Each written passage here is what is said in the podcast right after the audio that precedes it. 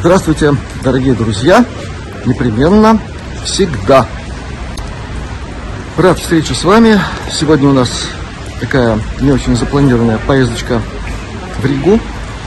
И много было важных дел.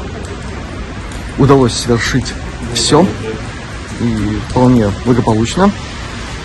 Так что сегодня э, у нас такое в основном видовое путешествие – по Старой Риге. Это все снимала наша героическая Диана э, при не очень благоприятных погодных условиях. Поэтому я еще раз всем желаю максимально доброго самочувствия, прекрасного расположения духа, здравия, успехов во всем. Пусть у вас все получается. И до новых встреч, друзья. Счастливо! Приветствую вас, дорогие друзья! Обстоятельства сегодня складываются не так, как мы предполагали. Но раз уж я здесь, в Старой Риге, то предлагаю вам составить мне компанию и пройтись к маленькой, но очень красивой, на мой взгляд, католической церкви Мария Магдалина. По дороге к обозначенной цели вы можете увидеть и другие здания, интересные своей архитектурой, занимательной историей – но больше внимания уделим все же церкви Марии Магдалины –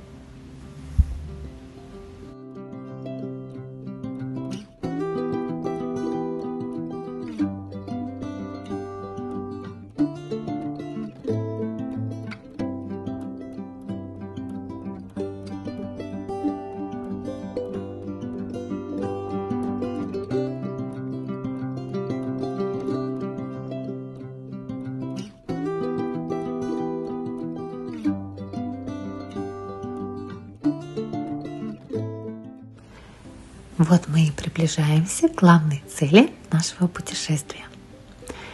Церковь Святой Марии Магдалины.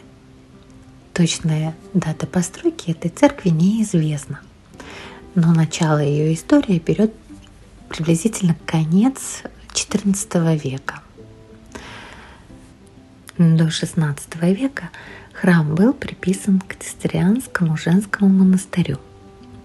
В годы реформации шведы устроили в храме монетный двор и уже только позже гарнизонную лютеранскую церковь.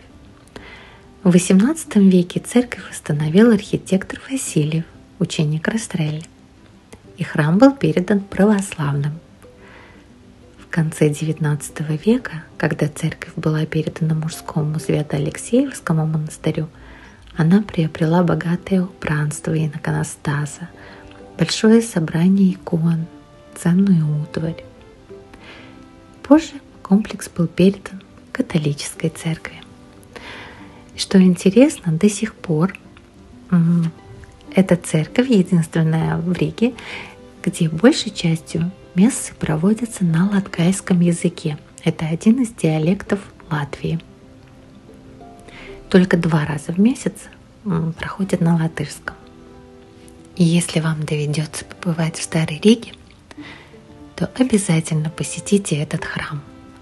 И вы сможете сами ощутить всю тишину, покой и особую духотворенность этого места –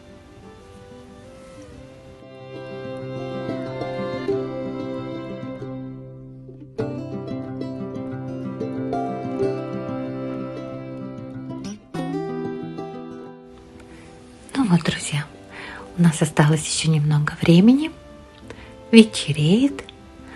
А потому предлагаю вам отправиться и посмотреть, как сейчас выглядит предпраздничная Рига, а точнее бастионный парк.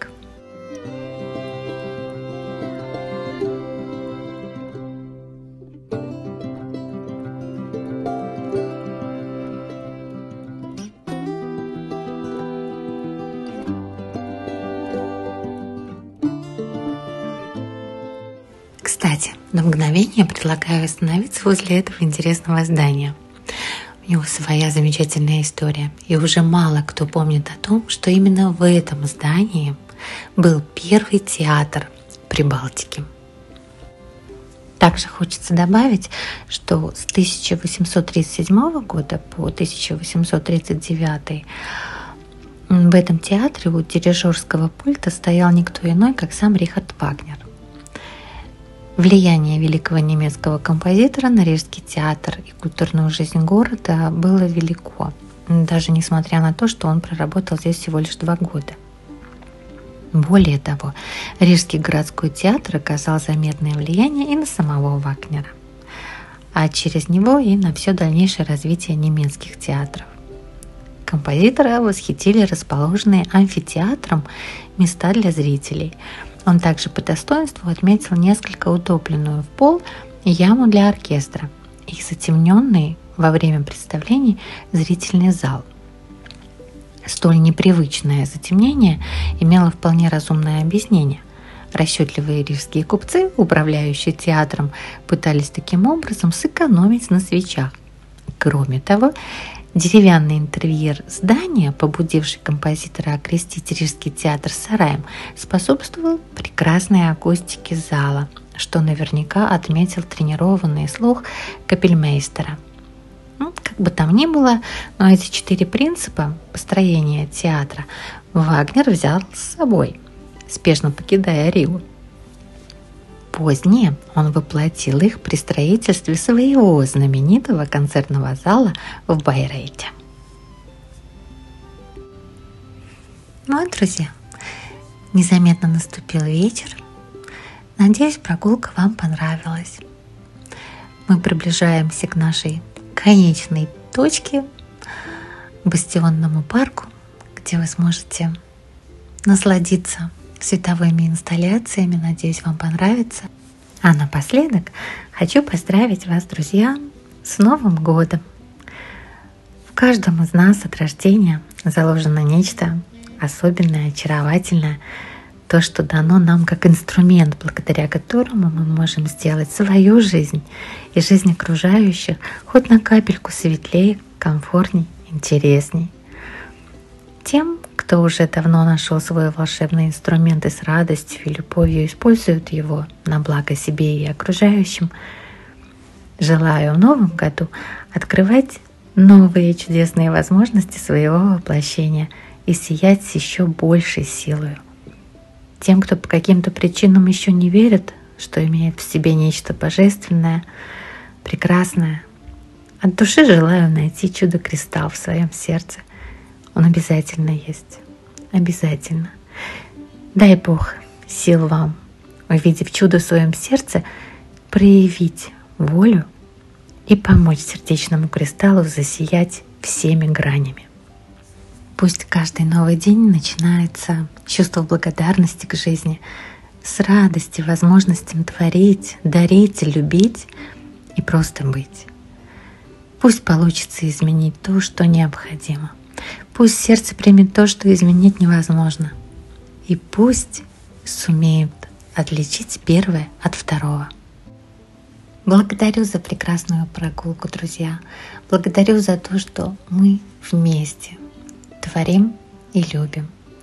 С Новым годом! Обнимаю сердцем.